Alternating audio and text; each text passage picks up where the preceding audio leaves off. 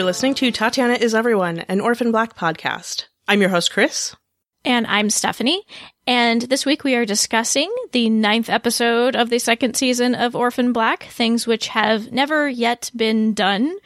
That strange grammatical arrangement there. I think it's not not grammatical, but boy is it weird. I think a lot of people have been having issues with the episode titles this season. They're hard. They're hard. This one comes from the aphorism section of the new Organon, and the full sentence in which it appears is just as confusing. It would be an unsound fancy and self contradictory to explain that things which have never yet been done can be done except by means which have never yet been tried. I believe that last part of this statement is next week's episode title. Which have never yet been tried, that one? Yeah. Means that have been never yet been tried, something like that. I, I don't remember how much of it is next week's episode title, but yes. So there's that. and oh, just just as a warning about spoilers, there are no spoilers for future episodes in this episode. Chris was very nice even and went through the emails and like took out things that were from the promo. So thank you, Chris. You're welcome. Well, if I don't, you yell at me. To be fair, I, well, I don't yell at you. You make I know, sound I'm so teasing. mean. you you get upset. You know who I am going to yell at?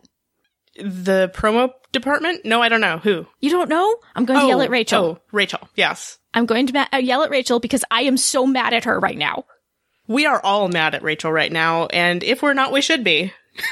I'm like raging. Not to tell anybody how to feel, but be mad at Rachel. I'm raging internally at a fictional character. I don't think it's healthy, Chris, but that's what I'm doing. This is how I feel also, except I don't feel that it's unhealthy necessarily. So used to it, am I? Because she she does, as, as you put it, a triumvirate of evil actions in this episode. she does. She manipulates and she uses Delphine. Not okay. Not okay. She drugs Felix Unacceptable. and she kidnaps Kira. How dare she? How dare she? And I mean, add that to what we see her do to Paul earlier in the season. I know some people have different opinions about that scene, but I thought that was portraying Rachel as a not very good person. Added to that, it's just like, I don't know if Rachel can come back from this. Yeah, I don't know that she can. She's she's kind of permanently on my forgive my language on my shit list now.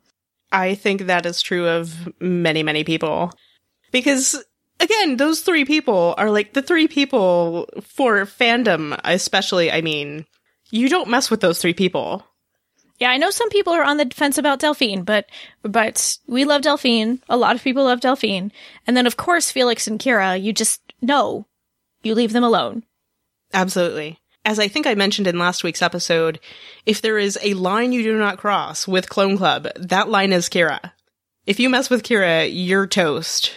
Or, or really any of the kids. I mean, as much as Gemma and Oscar are sort of not featured, I feel like Clone Club would also be rather protective of them. Oh yes, oh yeah. They all seem to be very protective of children. But okay, so I I do have to step back, even though I'm super mad at Rachel, So mad. and I have to consider: do we have sympathy for her? Because of course, like all the other clones, she has been manipulated and lied to by the clone experiment. She has been horribly used by the clone experiment. She clearly, in this episode, seems to have some psychological issues. Yes. So do we have sympathy for her? It's complicated. I, I have some sympathy for her, yes. I feel terrible for her that she's going through these things, and I think especially at this point, seems to be going through them alone. Mm-hmm.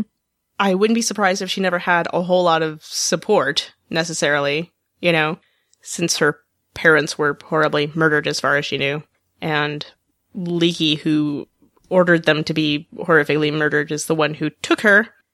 Eh, you know, it's just, uh, I have, I have complicated feelings towards Rachel because I do feel bad for what has happened to her, but I don't see any indication from Rachel that she regrets any of the horrible things she's doing. You know what I mean? Yeah, I'm kind of of the same mind because she was raised self-aware, more self-aware than the other clones were. She knows what this exper how this experiment has used them. She's like be- been better aware of that longer in her life than the other clones have. And yet she's still perpetrating these these actions.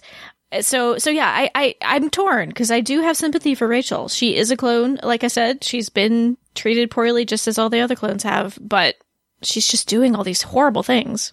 Well, she's been treated horribly, but she's also participating in treating the others horribly. So, you know, that whole what what was wasn't it one of the earlier episodes she says to I think it's Leekie that until Sarah comes to heal, Cosima will suffer. Mm-hmm. It's hard to feel that bad for Rachel. Because again, she's actively participating in the horror that they're now living through, so. It's interesting, though, to think of Rachel in comparison to Helena.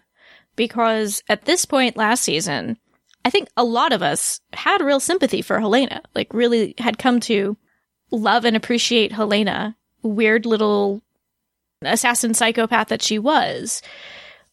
But I don't know that we're at quite that same point with Rachel. It could be some people have more sympathy for her than others do. But I feel like just in the way the show has portrayed her. Right. There's been less of an overt attempt to really humanize and have the, the audience sympathize with Rachel. I agree.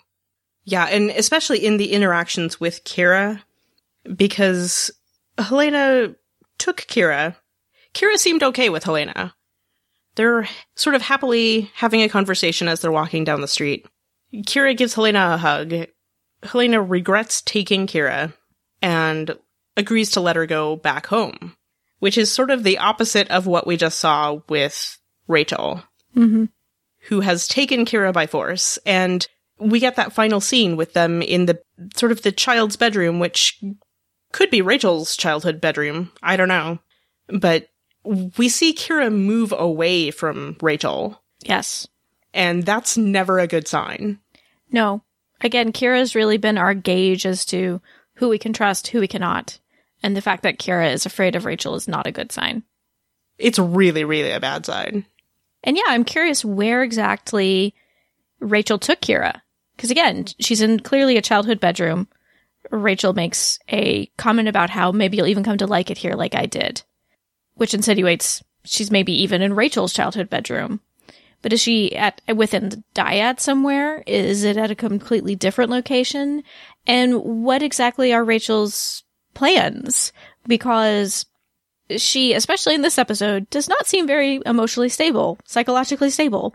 Mm-hmm. Has she kidnapped Kira to be her own daughter? Has she kidnapped her just for the purposes of the clone experiment? I, I, I'm unclear what her motivations are at this at this point. I'm not sure either. Uh, I'm not sure we're supposed to be sure. Right. Because I, I do think she has a few potential motivations. Because it could be about Dyad. It's certainly about Sarah. Now, whether it's solely about Sarah or not, I don't know. Because they've really built up this idea that she resents the hell out of Sarah. I think in this week's interview with John Fawcett that Entertainment Weekly had, I think they do address this a little bit that that Rachel is jealous of Sarah and that it's really sort of come to a head at this stage of of the season, so I don't know. It's one of those it seems like it might be Rachel sort of kidnapping Kira as if to adopt her, Mm-hmm. but I don't know. It's one of those things I don't necessarily feel like Kira is in imminent danger. No, but this is not a situation that she should be in. Exactly. Yeah. But it's one of those things I'd, I'd feel worse if I thought that there was a good chance that there would be like scientific procedures and experiments and stuff. I strangely feel like she's safer with Rachel than she is with, say, even if Leekie had taken her. You know what I mean? Hmm. I don't know that, but the purely scientific. Does this make any sense at all? I think so. Because we, we see that there's definitely this longing to be a mother in, Yes. in Rachel. So I, I agree. I feel like she's probably not going to harm Kira. Right. I, I think Rachel could do something crazy, but I don't think that the something crazy would be aimed at Kira. Know what I mean? Mm-hmm. So, what did you think of the little internal montage we got for for Rachel this week? Where disconcerting. Was, yeah, yeah. I liked this week's better than last week's. I wasn't really a fan of last week's. They're still not 100% working for me, but I did like this week's better. I thought it was a bit more clear in the way that it was cut together, that it was in her head and not that it happened later on or something like that. Yes. Yeah because it, and I do think that it it confirmed that what we saw last week was just in Rachel's head and not something she actually did. I agree. Yes. And we did get scenes in Leekie's office this week too and his office seems intact. So Yeah, all of his experiments seem to still be there. So once again this episode Sarah's storyline really revolves around Kira and being a good mother to Kira. And they got some really good scenes in this episode, I thought yeah, it's really visceral in this episode just how much Sarah loves and cares for Kira. Which again, given how the series starts, I think is is nice to see. It's nice that they've been highlighting it. I think ever since that first episode, just how much Sarah cares about Kira. And I I think obviously the biggest moment was in surgery before just as Kira, well, I, I just after Kira lost consciousness and she's holding Sarah's hand and, and, and crying. I was just, oh, that scene got me right in my heart. I think that scene got all of us right at our hearts because, yeah, that was, it's a powerful scene. It really is. And so well done. But where she's, you know, sobbing and asks, what kind of mother am I? And, and Delphine responds, the best, the bravest, and a very, very good sister. It's just like, oh, and I like that that called back to earlier in the episode where Sarah called Kira the bravest after she agreed to help Auntie Cosima.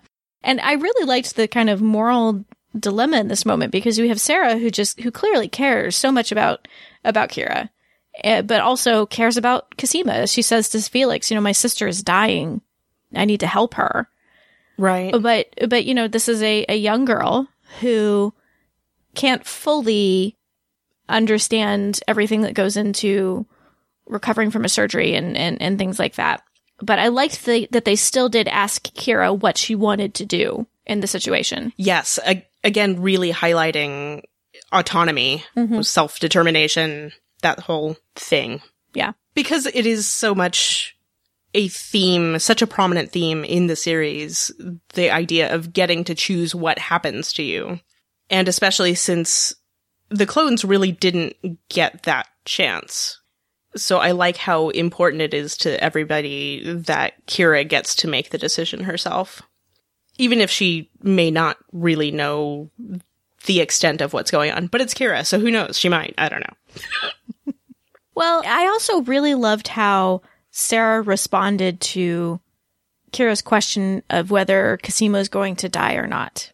Mm-hmm because she didn't over dramatize it, but she didn't she didn't downplay it either. It was a very matter of fact. Yes, like she's not doing very well, so yes, she might. And and I just thought everything about that scene was so well done the the writing and the acting and and everything. I love Skyler Wexler as Kira. I think she, she does such so a great, great, job. She is and adorable. Mm-hmm. As my dad says every time she's on screen. He does. It's kind of cute. adorable. She's so adorable. oh, that kid is so cute. I know, Dad.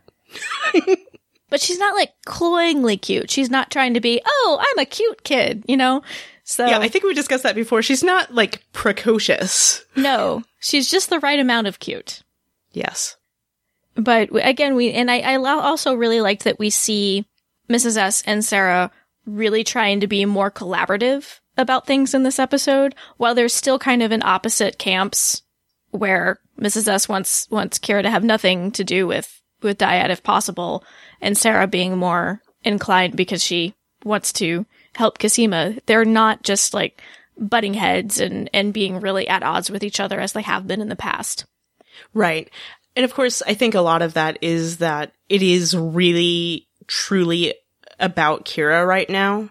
Mm-hmm. And that is the one thing, as we've discussed many times, that's the one thing I think everybody agrees on is that Kira's health and safety is above all else. But now there's this big question of what's going to be the fallout relationship wise from Kira's kidnapping.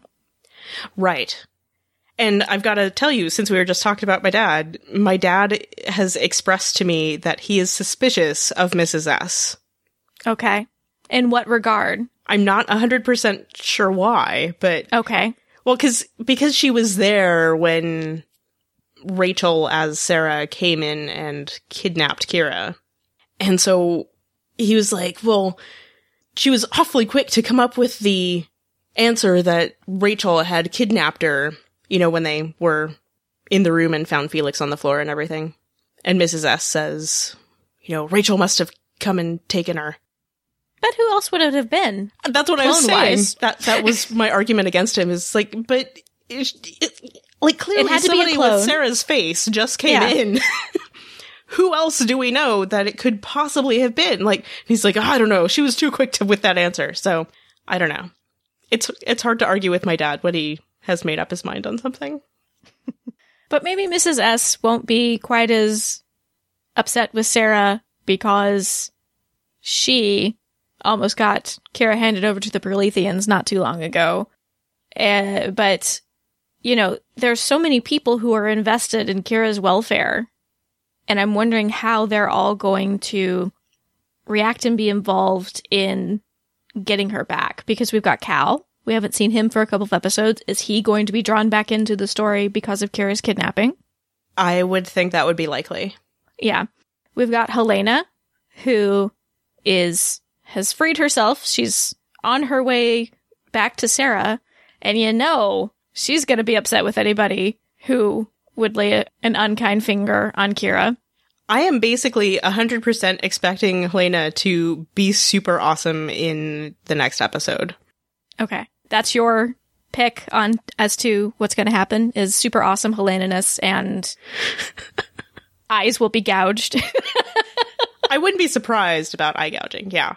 Uh, I'm not counting on it, but I wouldn't be surprised by it. I do think that we'll get to this in a second, but or in a few minutes. I have Helena theories. okay, But yeah, I mean, again, don't mess with Helena's family, right? So there will be flying squirrel attacks next episode, I think. chokeholds, eye gouging, I love it. Yes. all her best moves, yeah. And then of course we also have poor Delphine. Poor Delphine. And how Is there anything sadder than a crying puppy? I know, I know. But how are Cosima, Sarah, Mrs. S, Felix, how are they going to react to to Delphine and her accidental role and what happened? Because I, I must admit, I love Delphine. Probably listeners are aware of the fact that Chris and I love Delphine. I mean, we love We hide it so well, though. we love all the characters, but you know, we we do we we are Delphine lovers on this show, and I spent a lot of the episode just rooting for her, wanting Sarah and Felix and Mrs. S to trust her Mm-hmm. because she clearly just just wants to wants them to like her. Well, and there was the great scene last episode where she was talking to Cosima, and Cosima said, You have to love all of us. And Delphine, without hesitating, says, Then I love all of you. So I think we really see that play out this episode. Hmm And Rachel uses it against her. I know, Rachel. and it hurts so much. Rachel. Ah. Anyway, But yeah, I just I spent so much of the episode rooting for Delphine and and this is just going to probably set them back so far. And as to whether they can trust Delphine or not. I mean, I hope not. I hope they're that people see what actually happened and that Rachel totally used Delphine and the fact that she did want to protect the clones against her. Okay, another story about my dad. I missed the Mike Kwan show this week, so I'm glad that you're catching me up. Okay. For those of you who don't know, my dad has previously expressed to me on a couple occasions that he does not trust Delphine. And I get that. That's fair. Okay. There have been questions before.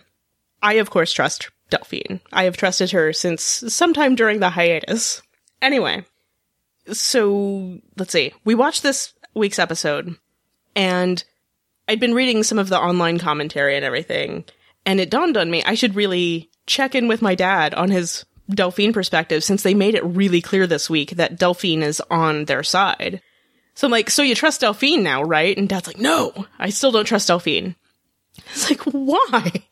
And so his explanation was that she is so naive that she cannot be trusted.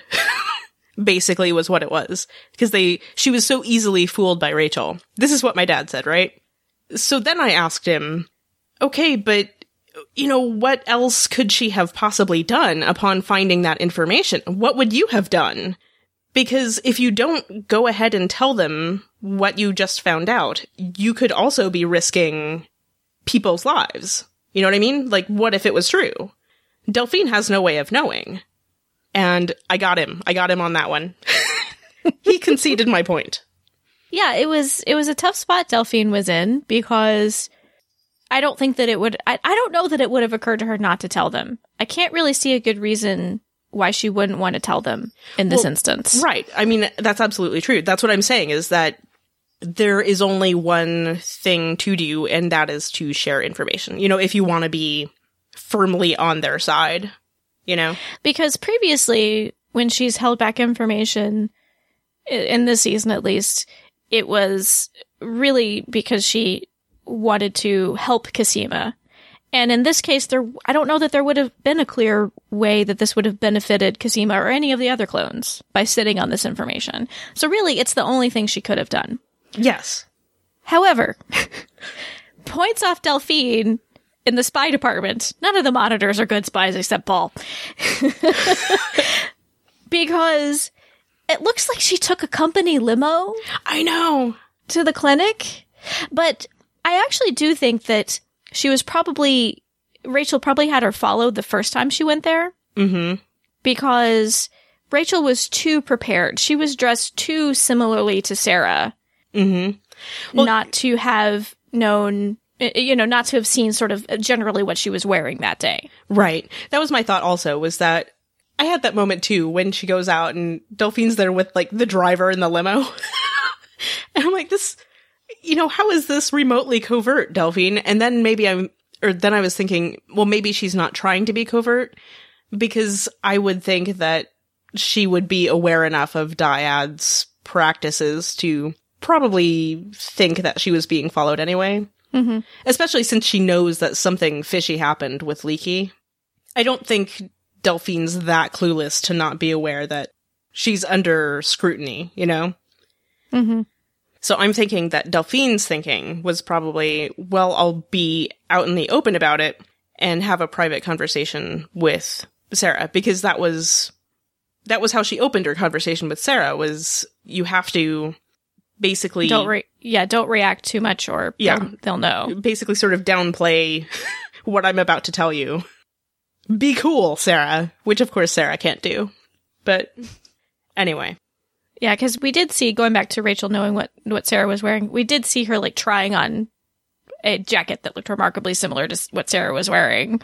So you know, it's just I don't know. I feel like she was followed prior to that, so it wasn't the limo necessarily that was the downfall, but it was a little weird to see her right up in this company limo when she's trying to be all sneaky.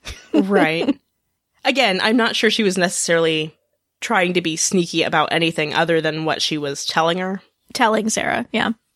Because how can you be that sneaky in a company that like blackmails ex-military guys into doing super shady things? Because I think Delphine at this point is aware of at least some of that aspect of Dyad.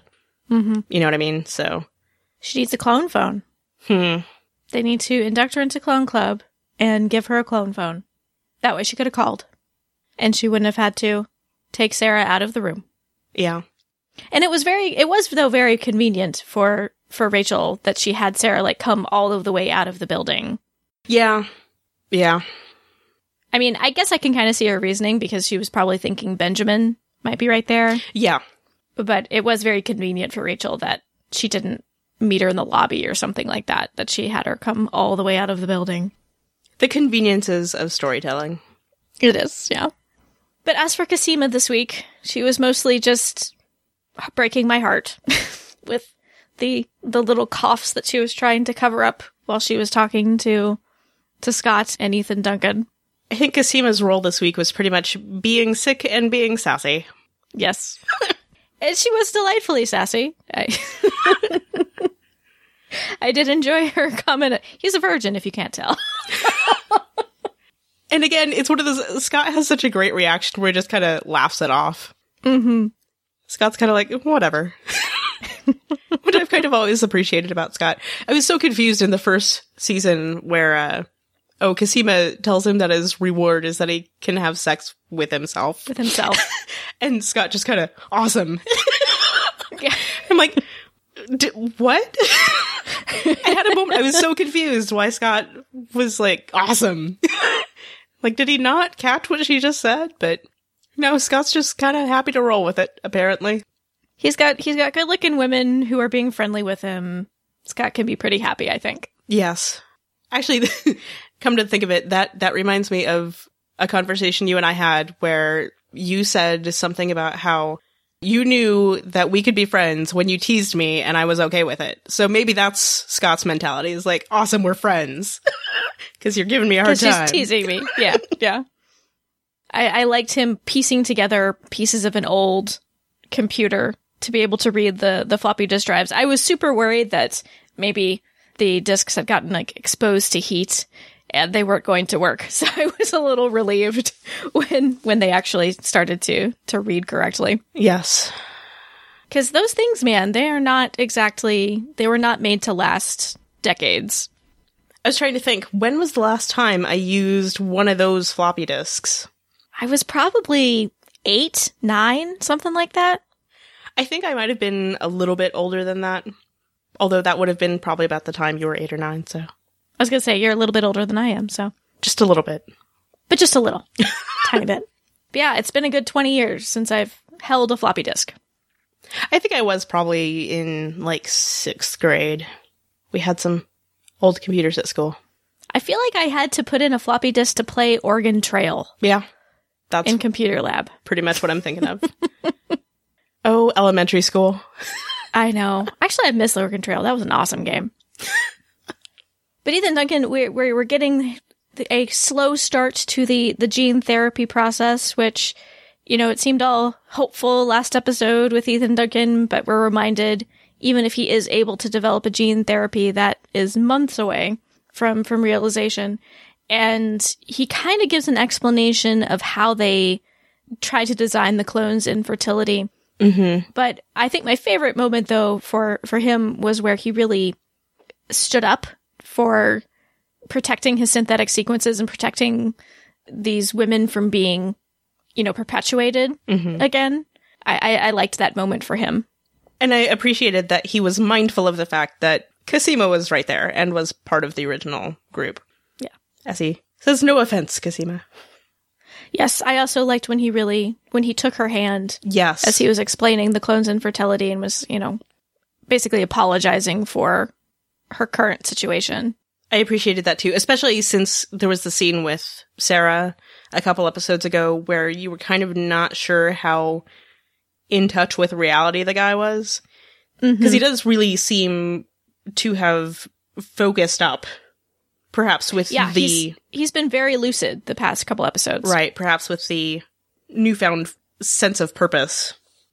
You know, getting to be himself again, as he sort of said last week. But he's really the most human, sympathetic scientist type figure that we've gotten on the show. Well, And involved in this experiment, of course. yeah. Okay. Not, I don't mean Cosima and Scott And Delphine. and and Delphine, those who are involved in in the experiment. And I really hope it's genuine. I don't know the insecure orphan black fan that I am. I'm like, oh no, is he going to turn on all the clones? But I, I really do hope that that he is genuine in his his concern for the clones and his wanting to correct what he feels was was a mistake on his part. Yes. I'd say we've seen no indication otherwise, but as you say, it's Orphan Black, and as we're all sort of traumatized by everything that's happened so far, a little caution is probably in our best interest. I hate to say. So let's talk about Helena in the in the farming Proletheans. After a couple episodes absence, she gets quite a storyline this episode. Oh my. And Eh. and we get to see Kathryn Alexandre and her face. And her face. Yes, Kathryn Alexandre, Tatiana Maslany's double, who plays the other clones in scenes where there are multiple clones. We actually got to see her face this episode. She played the midwife, and it's such a nice face. She's so lovely, and I thought her hair looked great. Yes. I thought it was sort of interesting that they did her hair up in a way that you wouldn't be thinking about her as the clone double or the primary clone double because I think they do have other doubles. or rather, triples and quadruples. I, I think they do for in scenes where where there are there are three clones or something like that. They bring in another double. But yeah, because I think if she had had her da- her hair down, we might have been thinking, "Oh, she looks a bit like Sarah." But up in the bun, it was it was a good look for her. She looked nice and and she looked different from the other clones. Mhm. So that was exciting for her to have her face on screen. Little side note also in the Entertainment Weekly article with John Fawcett, he said that they'd originally done an audition, I think, with Kathryn Alexandre and were considering having her be Gracie. I was gonna say she might have been a good Gracie. But then I think they decided that Gracie's storyline with Helena was too prominent. Mhm. That they thought it might be a little weird. So they had been looking for something, though, to have Catherine Alexandria and her face on the show. But yes, I liked her as the midwife who gets suitably threatened by Helena. I was gonna say, and she was a ve- used as a vehicle to really have Helena and Gracie start to bond. hmm That was so great. The moment where Helena lets the midwife go, and Gracie just sort of like looks in awe at Helena. Like that was so awesome. Is what her face said to me in that moment. Yes, like she appreciated Helena's tendency toward violence when it comes to overbearing authority figures. Yes, excellently put. Because certainly Gracie has seen her share of overbearing authority figures. Yes, it just makes me sad to think about Yeah. the two of them Yeah. and the nasty Proletheans. But it's it's a it was kind of a strange turn for Gracie, given how hostile she was toward Helena. I, I don't know that I was necessarily expecting her to be to have harbored quite that much resentment toward her father. I mean, thinking about it backward, it makes sense. But you know, thinking back to when we first met Gracie, it, she's just she seems like a very different. She's at a very different place now. Well, to me, the initial resentment towards Helena was always about how her father was treating her, you know? I mean, some of it was ingrained that Helena was an it and all that stuff, but I don't know, the fact that he seemed to be favoring Helena seemed to be, I think, a lot of Gracie's resentment, I gather. That's fair. Plus, I think the fact that Gracie and Helena are now in the same position within the Prolethean community has maybe helped some. Because, I mean, now Gracie has to spend time with Helena, basically. Mm-hmm. Which, you know, will, will humanize someone. And I thought it was another, it was a great little touch of the show that we get yet another conversation between two men sort of discussing these women's fates, where we see Henrik and Mark having a conversation about how, you know, oh, it's time for Gracie to bear fruit. Ugh. ugh. If there's any phrase that upsets me, it is that phrase. I don't know, I don't know why, but it just, that phrase just drives me crazy. Anyway. But yeah, so he, he makes that comment and then asks Mark if he's willing to stand by her as her husband. And, you know, just clearly going around Gracie in this matter. And the thing too about this scene is that at the opening of the scene, Gracie comes in and like pours them both drinks and then she's dismissed. Dismissed. And then they have this conversation about Gracie. And it makes me mad and want to punch them both in the face. We also get a very strong sense in this episode that women in this community are pretty much only valued for their fertility. And so much so that we hear we hear Helena referred to referred to these women as broodmares and, and Gracie even adopts that language later in the episode. Yes, and it is one of those things, to me, this whole thing kind of reinforces, in case you didn't get it earlier, it's a cult. Mm-hmm. Right? I mean, Henrik seems to be the father of the kids. I mean, I don't know with the existing kids, but clearly he's fathered Helena's future children, which, uh.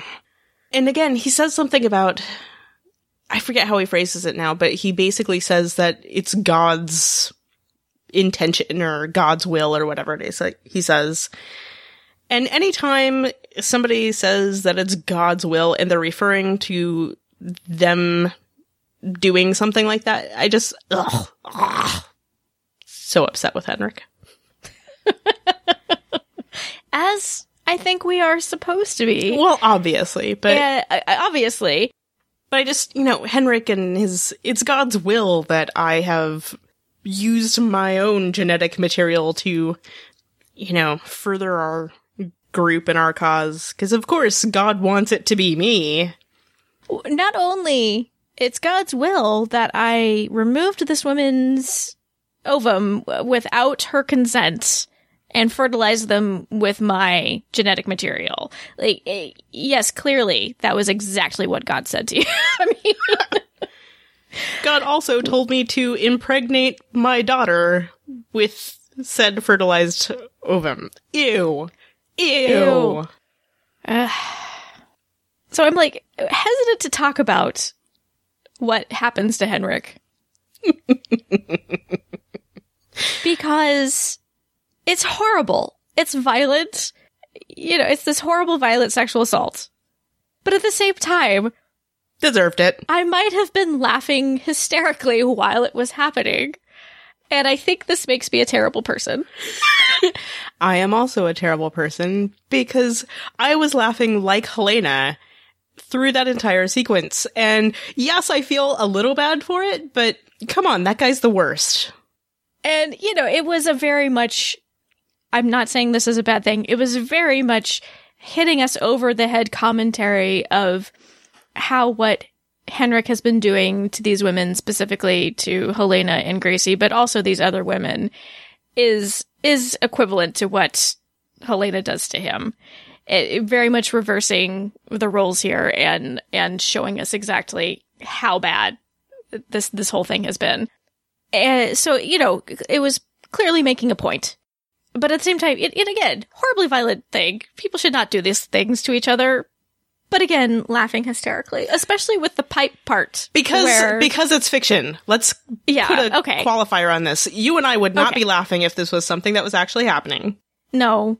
But because it's on a TV show and we've seen Henrik do I'm going to go ahead and say worse stuff than this or at least equivalently bad stuff but multiple times. So I'm laughing hysterically and saying deserved it. deserved worse. I was really trying not to laugh. I was really trying not to laugh. I wasn't even trying. But when it got to the point where where he says something to the effect of, "Okay, this isn't funny," and it cuts to Helena with a pipe in her mouth, all you know. What does she say? Do I look like I'm trying to be funny? Yeah, I started laughing hysterically, and I feel really guilty.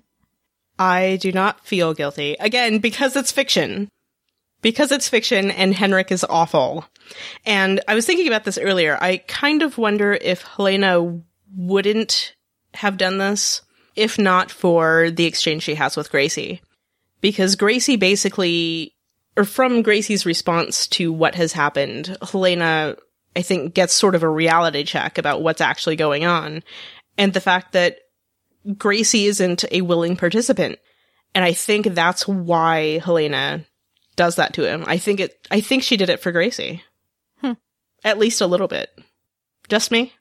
No, I, I think that that's completely fair. I I think for sure what Gracie tells her puts a completely new perspective on things for Helena. So so I can I can see that. I really love that exchange she has with Gracie because we once again see Helena being really compassionate, I think. Which is interesting, again, considering how they introduced Helena. And then, like we've been hoping, Helena destroys it all. Yay! But I'm wondering, because she set fire to all the buildings. Does I? I don't think she would perfect, purposefully harm children. Ah, it has been said. I think they either they either filmed or were intending to film. I can't remember. Either way, it got cut for time. There was a scene in which Helena frees the children. So okay, yeah, I feel better because I really don't see Helena purposefully harming children. I think there was also a tweet from I think it was Graham. Graeme Manson tweeted something about uh, no children or goats were harmed. well, that's good. That makes me feel better. But it was very satisfying to see Helena look over her shoulder to see the all the buildings burning and her carrying her her cooler of her eggs. Yes. Oh, okay. So here's the rest of my Helena theory for next episode. Oh, okay. Okay. Possibly. Because we see her carrying the container with her presumably fertilized ovum, which of course is a great source of stem cells, embryonic stem cells. Mm-hmm. So that could also help with Cosima's treatment next episode. Yes. I think that that's a good theory, though I don't know how Helena will exactly feel about that. I don't know either. I've I've been contemplating that. Because I don't think, and maybe I'm wrong, but I don't think that Cosima would ask Sarah to donate her her ova to generate stem cells, embryonic stem cells. Right. I don't see her asking that. But but Helena conveniently has some ready to go. Has some ready to go. Right. Plus there's Gracie wandering around, so who knows? Mm-hmm. Plus Helena reaffirms Gracie's autonomy because she tells her, "You don't have to carry my babies if you don't want to." Yeah, I'm wondering if we're going to see Gracie and or Mark again, because Helena clearly let them go, mm-hmm. And Mark did seem rather. The shine had come off of Henrik uh, quite a bit after Mark had realized what he did to to Gracie. So I'm wondering if we'll see them again and where exactly their allegiance might lie and if they might fit into the stories at some point in the future. Right. I think Mark to me is one of the real wild cards at this point because I'm not Right. sure ultimately where his allegiance is going to fall. It seems like he's loyal to Gracie, Mm-hmm. but I don't know. It's one of those if if greater matters of faith come in, I don't know what's going to happen. You know. Because we also learn in this episode that he went AWOL from the military, Mhm. which is a nod back to Paul's question in to how nature and her wanderings when he was tracking Helena so well that Paul didn't realize that he was there. Paul asks him basically, you know, what special ops were you in in the military? The Boy Scouts. And he gives, yeah, he gives a, a cheeky comment about the Boy Scouts. So he has military training, and we've seen how the military has been elements of sort of the military has been important in the storytelling. So I'm wondering if he might have a, a place in the story in the future. Hmm. so many so many possible ways the story could go. It makes me nervous but excited. Okay, so now we get to talk talk about probably the best part of the episode, Alison and Donnie. This is so great and so just so wrong. They were just absolutely delightful from beginning to end. I loved their marital disagreements they were getting into about how to wrap Leekie's body. well, if you stop whipping it in my face. And the sort of consulting like should we go this way or this, this way, way? this way. I think we need to go diagonal with it. and then Alison with her pink duct tape and patterned shower curtains. the the protective ear things that they use Yeah, I liked that they made a made an appearance again because we saw those on the gun range in the first season. yeah, their makeshift gun range, yep. And yeah, they're they're really out in a field. I would say gun range. They're out in a field, but but yeah, because Sarah had the yellow ones and Alison had the pink ones, of course, and we those get a, a reappearance. because they're they're trying to use a jackhammer on the garage floor, but Donnie's just not able to get it to work right. And so Alison, of course, let me do it, and sort of has that that look. Oh, what would you call that look that she gives Donnie? It's just very much. I don't, I, I don't even know how to describe it. It's you know, It's like a this is how it's done. yeah, Sort of a exa-. There we go. Exactly. and just like immediately goes right to it and it works perfectly. And I laugh hysterically because you'd think that Donnie being approximately twice the size of Alison would have a better handle on a jackhammer, but no. Uh, Alison's Alison's got this. Alison's will is mighty and Oh man. I also really liked when when Donnie's big plan was to dump Leekie's body in a lake weighted down. That Alison's response was, "Have you ever seen Dexter? I mean, random scuba divers are finding everything." Yeah, there was a comment somebody made that Alison watching Dexter makes everything make so much sense.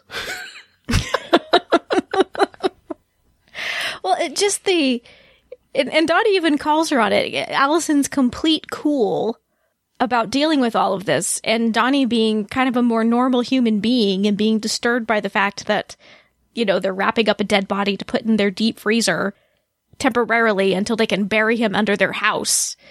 You know, somehow that makes him weak or something. but and I also love their. I had the sense to leave her where she fell. He was in my car. yeah, that wasn't really an option for Donnie there, Alice. but this argument that you know she dealt with her accidental homicide way better than he did. Oh man. I did also see a comment, something like uh Orphan Black, the show where accidental murder saves marriages, that's what it was. Saves marriages for sure. Though I feel like it, it, yes, the accidental murder played into it, but I feel like more Donnie's handling of Vic and Angie was what really cemented the deal. Oh, that was so great. because I, I I thought of you while I was watching because you had mentioned how Alison probably very promptly gave Donnie a lecture about gun safety. Uh-huh. And Donnie had the safety on this time when he was threatening Vic. I was a little worried and then he said that and I I sort of did like a little cheer as I was watching, mostly internally. But I have to say, I really felt sorry for Vic in this episode. Vic is just sort of perpetually other people's pawns, it seems like. Yeah. Yeah. And I, I really did love his line about hating this garage. I laughed so hard at that. I did too. but I do kind of wonder what his strategy was when he marched into their house and was all, we need to talk, Alison. Yeah, what That was a, that was kind of a strange scene. Of course, apparently Angela had sort of instructed him to do it. Maybe she wanted a confession on on tape. Maybe he was well, well, because she was sitting in the van, so it would imply that he was wired or something. Maybe right? Mm hmm. Or it could be that maybe she was just trying to get them scared into doing something. Yeah, could be. I don't know, but I, I was I was kind of unclear on what the purpose of him marching into their house the first time was. Yeah.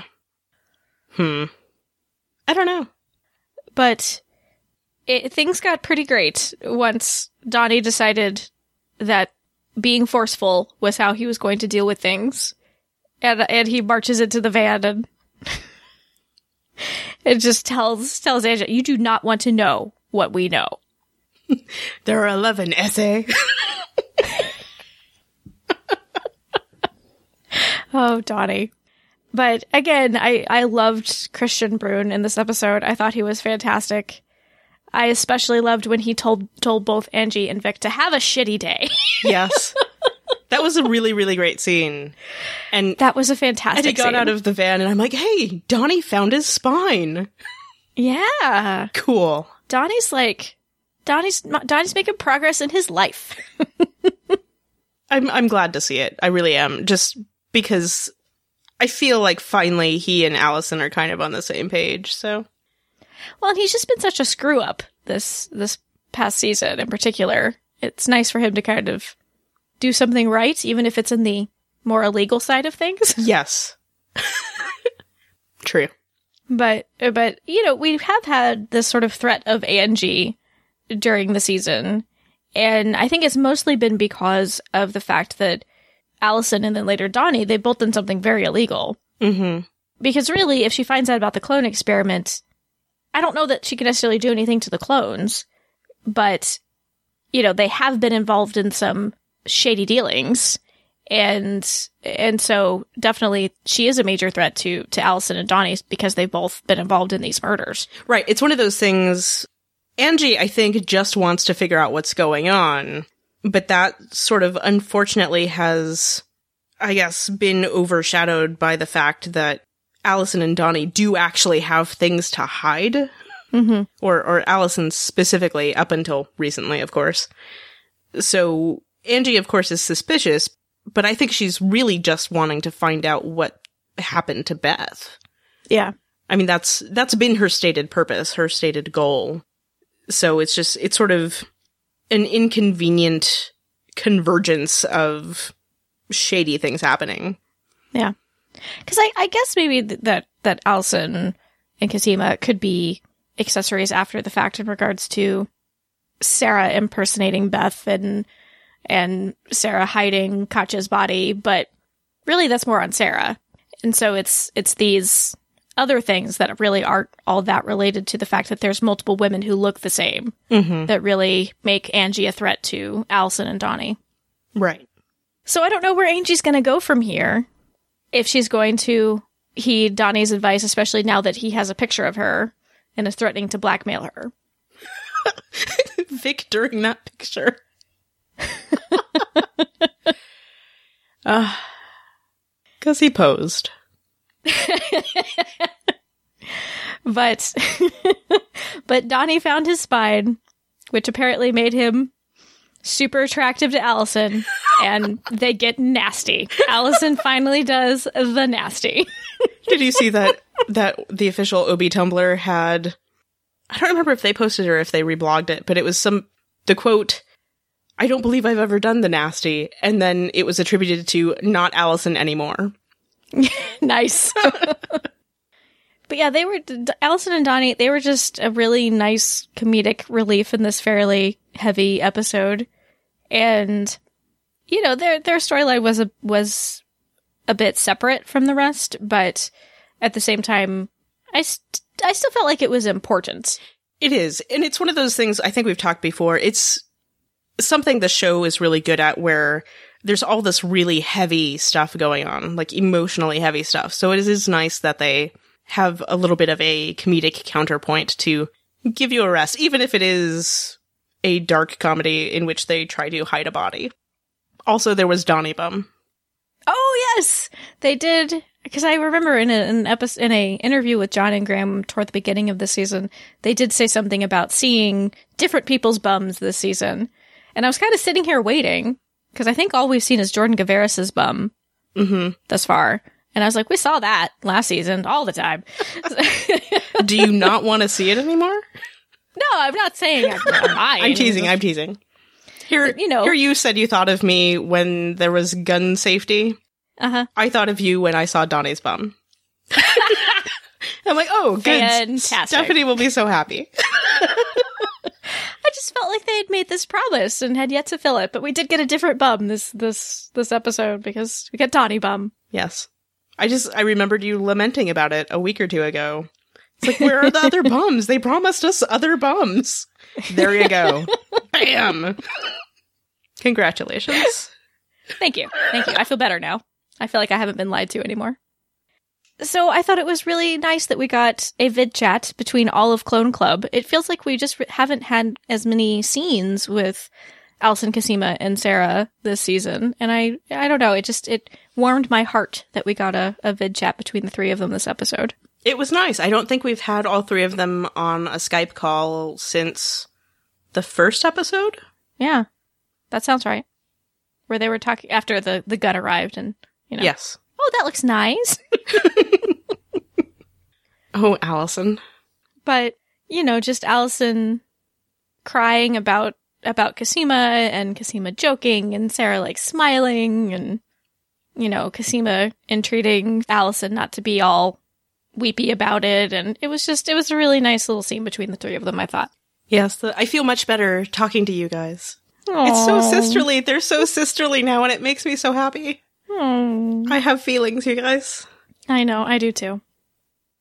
But there's still no Paul this week. I'm thinking we have to see him next week. It's the premiere, or sorry, it's the finale. So It's the opposite of that. I, I know I was that was my hopeful side coming out.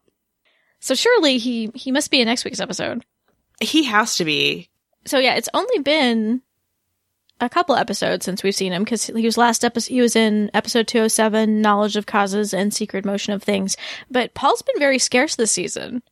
He has, and it's been kind of weird for me for some reason. Uh, although we did get information about him last episode, Yes. so I think we have to see him next week because they need to follow up on that before the season ends. Because we have Tony who came last week and told us that Paul's essentially a good guy, it seems like. And I'm wondering how he's going to be reintroduced into the story since he's gone missing from from Dyad's radar. Right. I'm wondering if he'll be involved in the whole getting Kira back plot or uh, yeah, I'm just really curious how he's going to re-enter the story now that he seems to have gone AWOL for lack of a better word on Dyad. Right. And the fact that he seems to have disappeared so completely based on what Rachel was saying in 208. Mm-hmm. And then we had we, Felix was in this week's episode, but not a whole lot of Felix. He was mostly in in Uncle Felix mode, Aw. trying to protect Kira and being very cute and supportive to Sarah. Right. And I thought he looked really good this week. He did. He usually does. He usually does, but I thought he looked especially good this week. I think you and I prefer like casual Felix. I guess so, because he's just been wearing sweaters past couple of weeks. and- Right. Just like sweaters and jeans and mm-hmm. hair not particularly done up. Yeah. And he looked really good. He did.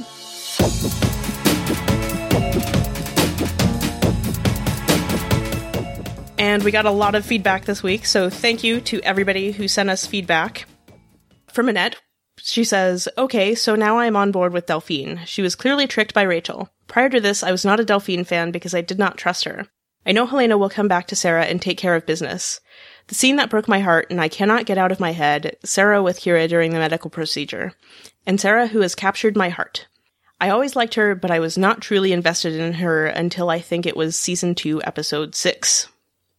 So that makes me happy to hear that Annette is now A, on board with Delphine uh, and is super invested in Sarah.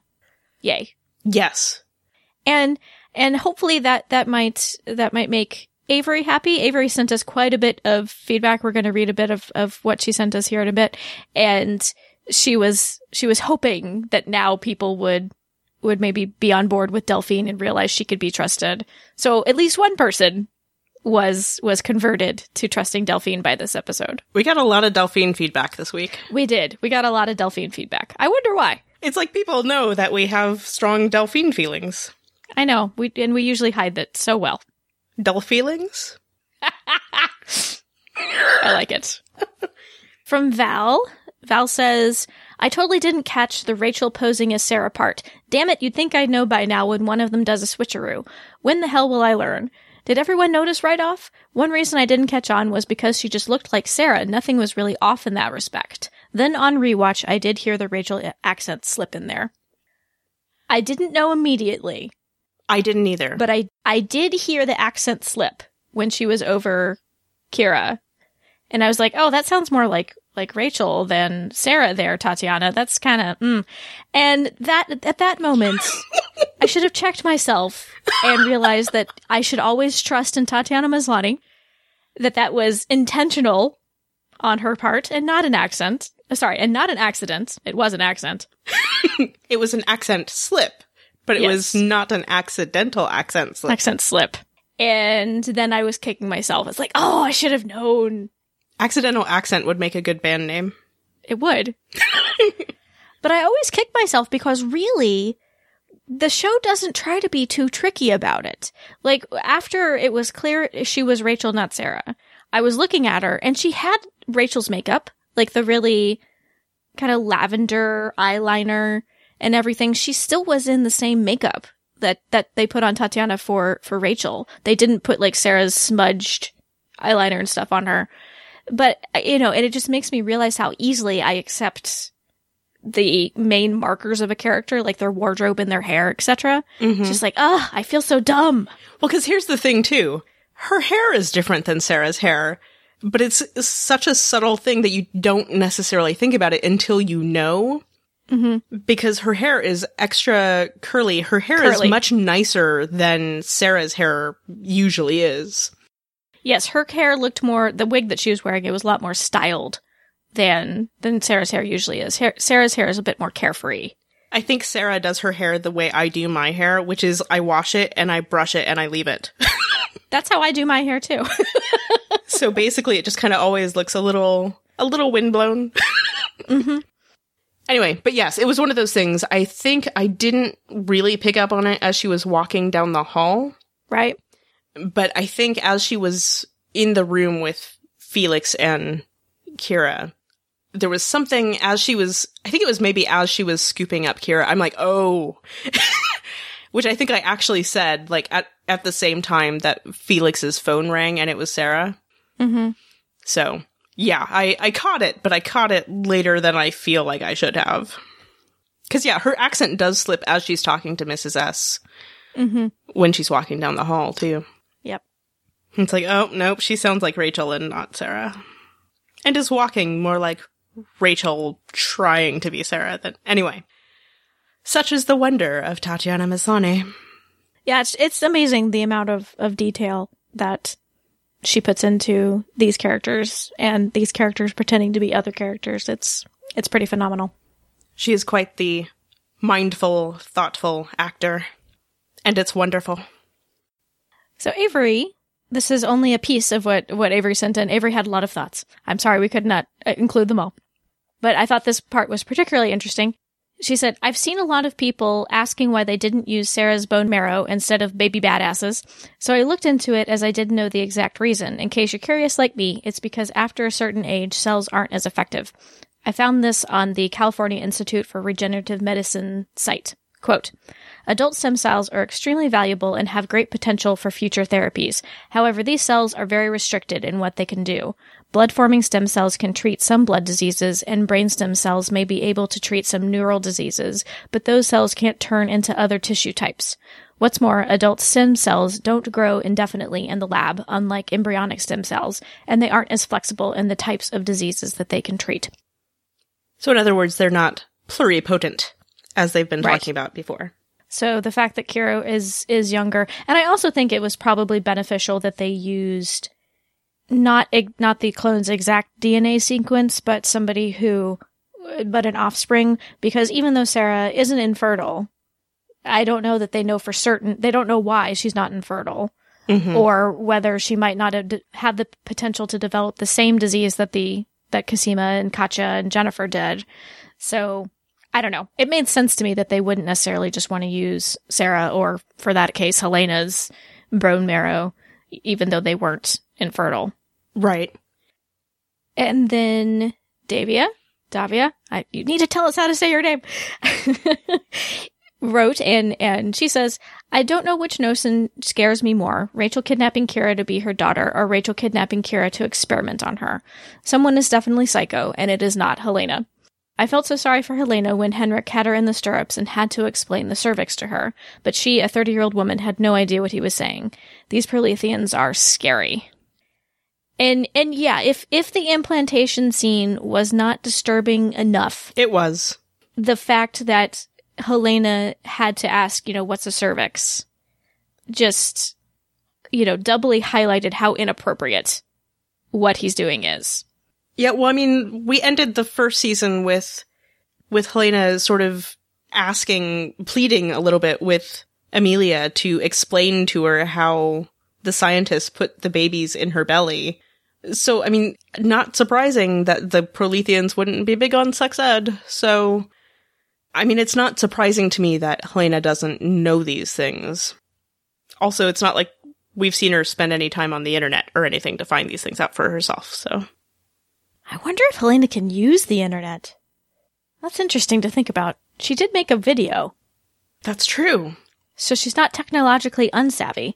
Right. But I just can't imagine Helena being like, I should Google this, you know? I know. that would be an excellent episode. I would watch I would watch the heck out of that episode. Helena Googles things.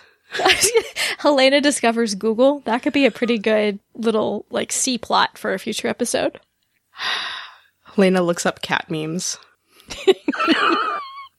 And she discovers her own. It took me a second to realize what you were referring to, but yes. but yeah, and oh, going back to Helena, because I forgot to mention this earlier. You notice that the little girl that she's making faces at at the Prolethean compound, that little girl is holding a stuffed sheep. Bah. oh, I didn't notice that. Bah. Nice. I also did like that she made oinking noises at the midwife I love that too. in the episode. Yes, Helena and her animal metaphors are very strong. Broodmares. Oinking noises. Helena's the best, you guys. And then we got an email from Brooke. I was disturbed but pretty thrilled to see Helena give him what he deserved. Talking about Henrik. Does that make me a horrible person too, Chris? Then there is the implantation of the eggs in Gracie as well. I was not surprised that they were fertilized by Henrik, but had hoped that he wouldn't do that to his daughter. I think that the young children are all biologically his, but not their broodmares. They're just his followers, his sheep. So for him to do that to his true daughter is another level of demented. And I gotta say, I'm still a little unclear of what exactly was going on at the compound. I, I, I mean, it seemed like they were suggesting that Henrik had fathered a lot of children. But at the same time, when he mentions to Mark, you know, oh, it's time for Gracie to have children. Are you going to be her husband? He was surprised later that the the eggs that Henrik put inside of of Gracie were that he had fertilized them. So I don't know if it was supposed to be that Henrik had fathered all of the children or not. Did he seem surprised about that? Well, he did. He's like, I, why, I can't believe you do that to your own daughter. Doesn't he say that right before Helena starts to choke him? I don't remember now. I think he does. Okay. He seems he. I, I recall very clearly that he was surprised at Henrik for doing that to Gracie. Okay. But I've only seen the episode once, so I could be wrong. Okay. I'm sorry, what was the question? Was that your sense that Henrik was the father of of all of the children? Oh, um, I don't know. I, I guess I wouldn't be surprised. It was one of those things I think they left it open to interpretation. There is a strong suggestion that he is at least father of a lot of them. I think reinforced by the fact that we knew that the one woman, I don't remember if they ever gave it, gave her a name, the, the woman who is Gracie's mother has been prominent in the Prolethean scenes, the, in, in their group.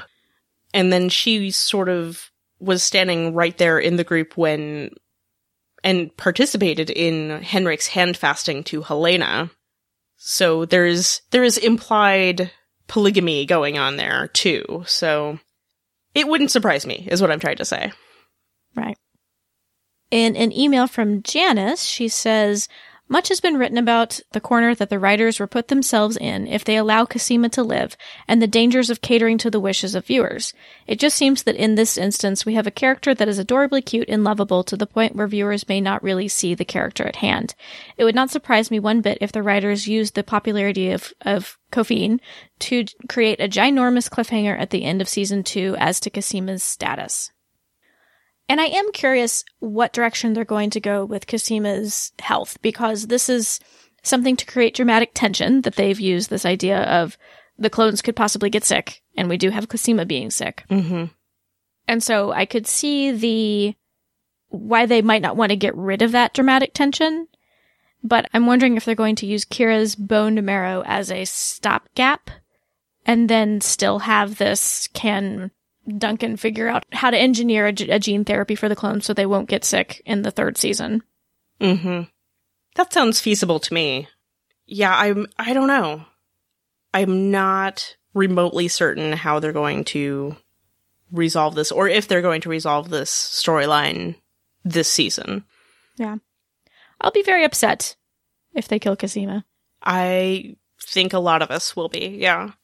For many reasons, I will be upset if they if they kill Cosima. Right. Yeah, I'm I'm not sure. I don't think it would necessarily be catering to viewers if they don't kill her. Mm-hmm. I don't know. I mean, some there are a lot of TV writers who would actually follow through on it for that reason. You know? Mm-hmm. A lot of TV writers who like to make it hurt. Joss Whedon. I was going to leave it open, but yes. Yes, Joss Whedon. He's not the only one. Not remotely. No. But No. Actually, I don't know that this is a time when Joss Whedon would strike because because he wants it to like Right. He I mean she's been sick for a while. You've been worried Yeah. about it. Yeah. Joss Whedon would like So- kill off Delphine right now. yes, or he would let Cosima get better and then uh, kill her like midway through season 3 when we weren't expecting it. Like he did with Joyce. Like he did with Joyce We're still mad about Joyce. and Tara. We're mad about a lot of things. We are mad a lot about mad about a lot of things. but anyway, I have a love-hate relationship with Joss Whedon. I think a lot of people do. It's kind of interesting. I've seen at least a couple people theorize that they might kill Delphine Hmm. in the next episode. I hope they don't. Yeah, I really want Delphine to come back fighting because she's been, you know, manipulated and used a couple times now. Mm-hmm. And I really would like for her to come back like Donnie has and sort of rebound, find kind of her spine and and be able to stand up for herself and the women and the clones that she loves, you know? Right. And but see, I think that's part of what everybody's sort of speculating about. That that's going to get see, her I killed. think we're all like traumatized Joss Whedon fans here because I've seen this pop up a couple times at least where people think like, you know, just wait, Delphine's gonna, you know, come back swinging and and fighting and you know, maybe earn the trust of Felix and Sarah and everybody, and then she's gonna die. Which, yeah, sounds like traumatized Joss Whedon fans to me. Yeah. I hope not, but we'll see. My my main goal for Delphine though is I would like for her to stand up for herself and and come back at Rachel with with something. Right. I guess the thing that is giving me hope, but also anxiety, is that the Orphan Black writers thus far don't really follow conventions like that, Mm-hmm. or at least not not that much. You know what I mean? Like I, I don't.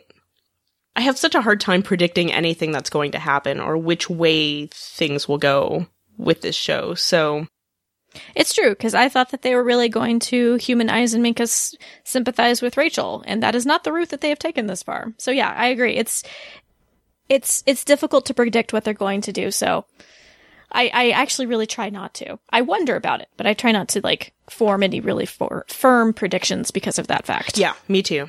That was I kept saying that since we started the podcast. Like I'm going to try not to speculate about things because I mean a lot of people seem to want speculation about what'll at the time what was going to happen in season two, and I'm just like I have no idea. I have literally no idea. And then we went ahead and did a speculation episode, and I probably look really stupid if we go back and listen to it. I don't know. then we got an email from Joe. We have heard that the human cloning project was originally initiated by the military before it was abandoned and then taken over by the dyad. Maybe there's something to the idea of creating super soldiers after all.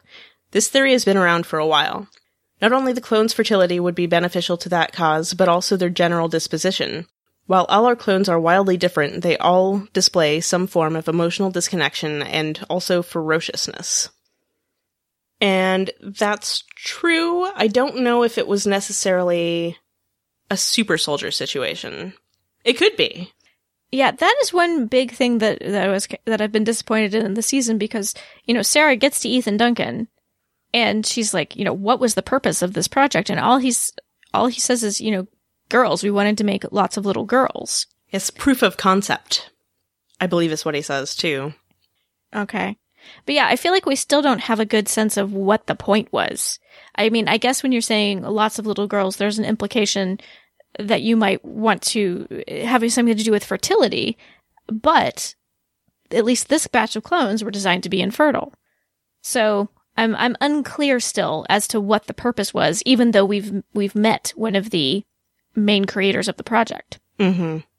Yeah, I think the whole proof of concept thing strongly implies that it's one of those things that they basically created them to see if they could. Because they had sort of, I mean, we don't know what the original task was that they were set with by the military. So it's possible that all of this was for the purpose of creating super soldiers. We really don't know one way or the other. And Joe also mentions in, in her email that a lot of the, the traits that the clones share is being sort of emotionally disconnected and, and fiercely protective are arguably traits that you would want in super soldiers, but it's one of those things I hesitate to attribute them to that because we've also seen in most of the cases a lot of things in their history that would prompt that reaction. You know what I mean? So yeah, it's it's a question of nature versus nurture there, yeah. Right. Because it could be something that is genetically inherent in them, but there's also a lot of stuff in the way that they were raised that would have caused those things too. So I'm hesitant to say one way or the other. But it's possible. As with most things on this show, it is possible. And then we just had a brief comment from Jenny, so, who said, I had to pause my episode watching to comment pigtails and dark makeup on S. Is she po- supposed to look like Wednesday Addams? And I had the exact same thought when she popped up on screen. It's like, she looks like Wednesday Addams. It was an interesting look for Mrs. S. I didn't mind the little braids so much, but the dark lipstick on her and the blazer, it was just very, a very different look for her, wardrobe and makeup wise. Maybe she heard that we were calling her international badass and thought that she would, you know, make it a little fun this week. I don't know. Although I will say that there is one shot where she's talking to Delphine and she's lit in such a way that her lipstick doesn't look that dark. So I don't know what the deal is. It looks perfectly fine and sort of like a mid-range tone, I guess. I don't know. We also got several voice messages from people this week. Thank you so much to those who sent those in. And here is the first one from Kat. Hi, Chris and Stephanie. My name is Kat, and I'm Tumblr user Jethro Kane. Um, I was listening to your most recent podcast about variable and full of perturbation, and I really liked your theory about Paul's involvement with the military and Dyad and how that all links together. And another person I immediately thought of was Cal, and how even though he wasn't involved with the military directly like Paul was, it seems that he did supply technology to the military and he did have some connection. And there is dirt on him definitely because I think they used his what, what it sounded like to me was they used his um, harmless invention to do harm. So they have dirt on him definitely. Do you think that Paul and Cal might have somehow both been in on it, both known about the clones, maybe met up, maybe both of Sarah's hotties are doing something together, come back with some dramatic reveal. I don't even know. What do you think um, about the fact that they both have sort of disappeared in the past episode, and they're both people who have had some very distinct like problems in their past related to the military. I just wanted to know what you think and whether you think Cal knows or not. Um, thanks for listening, and I love the show. And I'll talk to you guys soon. Bye. So it hadn't crossed my mind that Cal and Paul might be working together, but it, again, it's Orphan Black. You never know. It could be. To me, Cal's story of his invention that got bought and repurposed by the military sort of mirrors the situation with Project Leda, since Project Leda was started by the military and then sort of got taken over by Dyad or bought out or whatever happened. So to me, it's sort of more of a commentary on the relationship between the military and innovation, which is something you see a lot of, or, or like NASA develops a lot of stuff that then gets sort of spread to the people. You know what I mean? Like Velcro. Mm-hmm. Right. Or Tang. Thank goodness for Tang.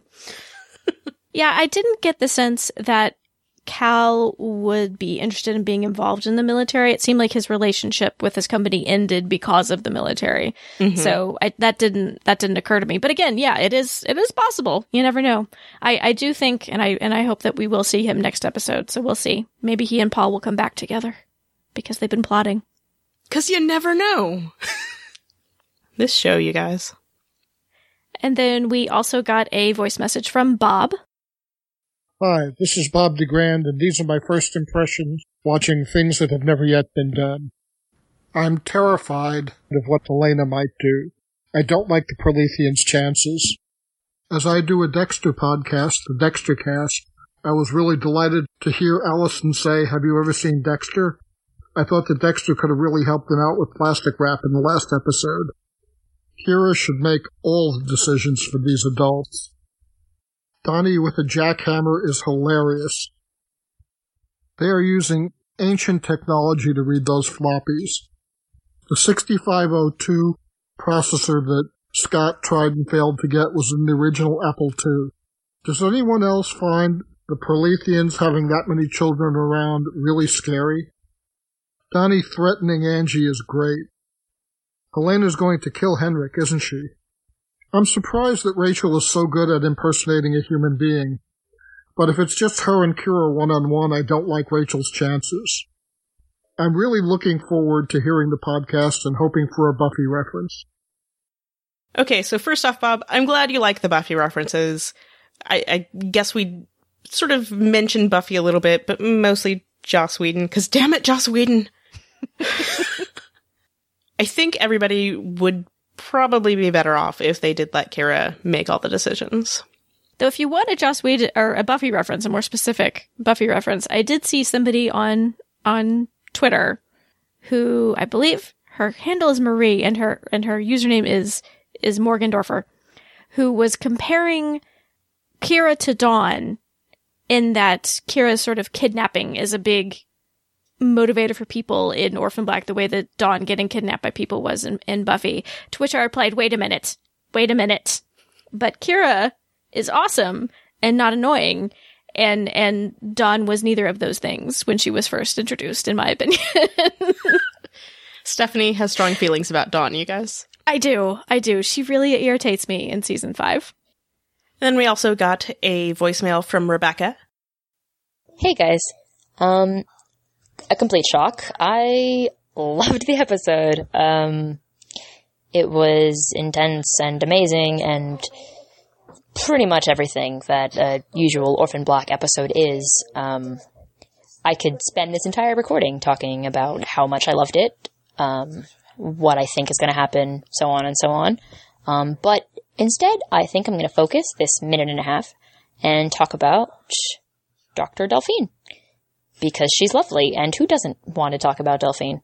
Um, this episode, I feel like, kind really reinforced um, which side she's on, and that is Cosima's.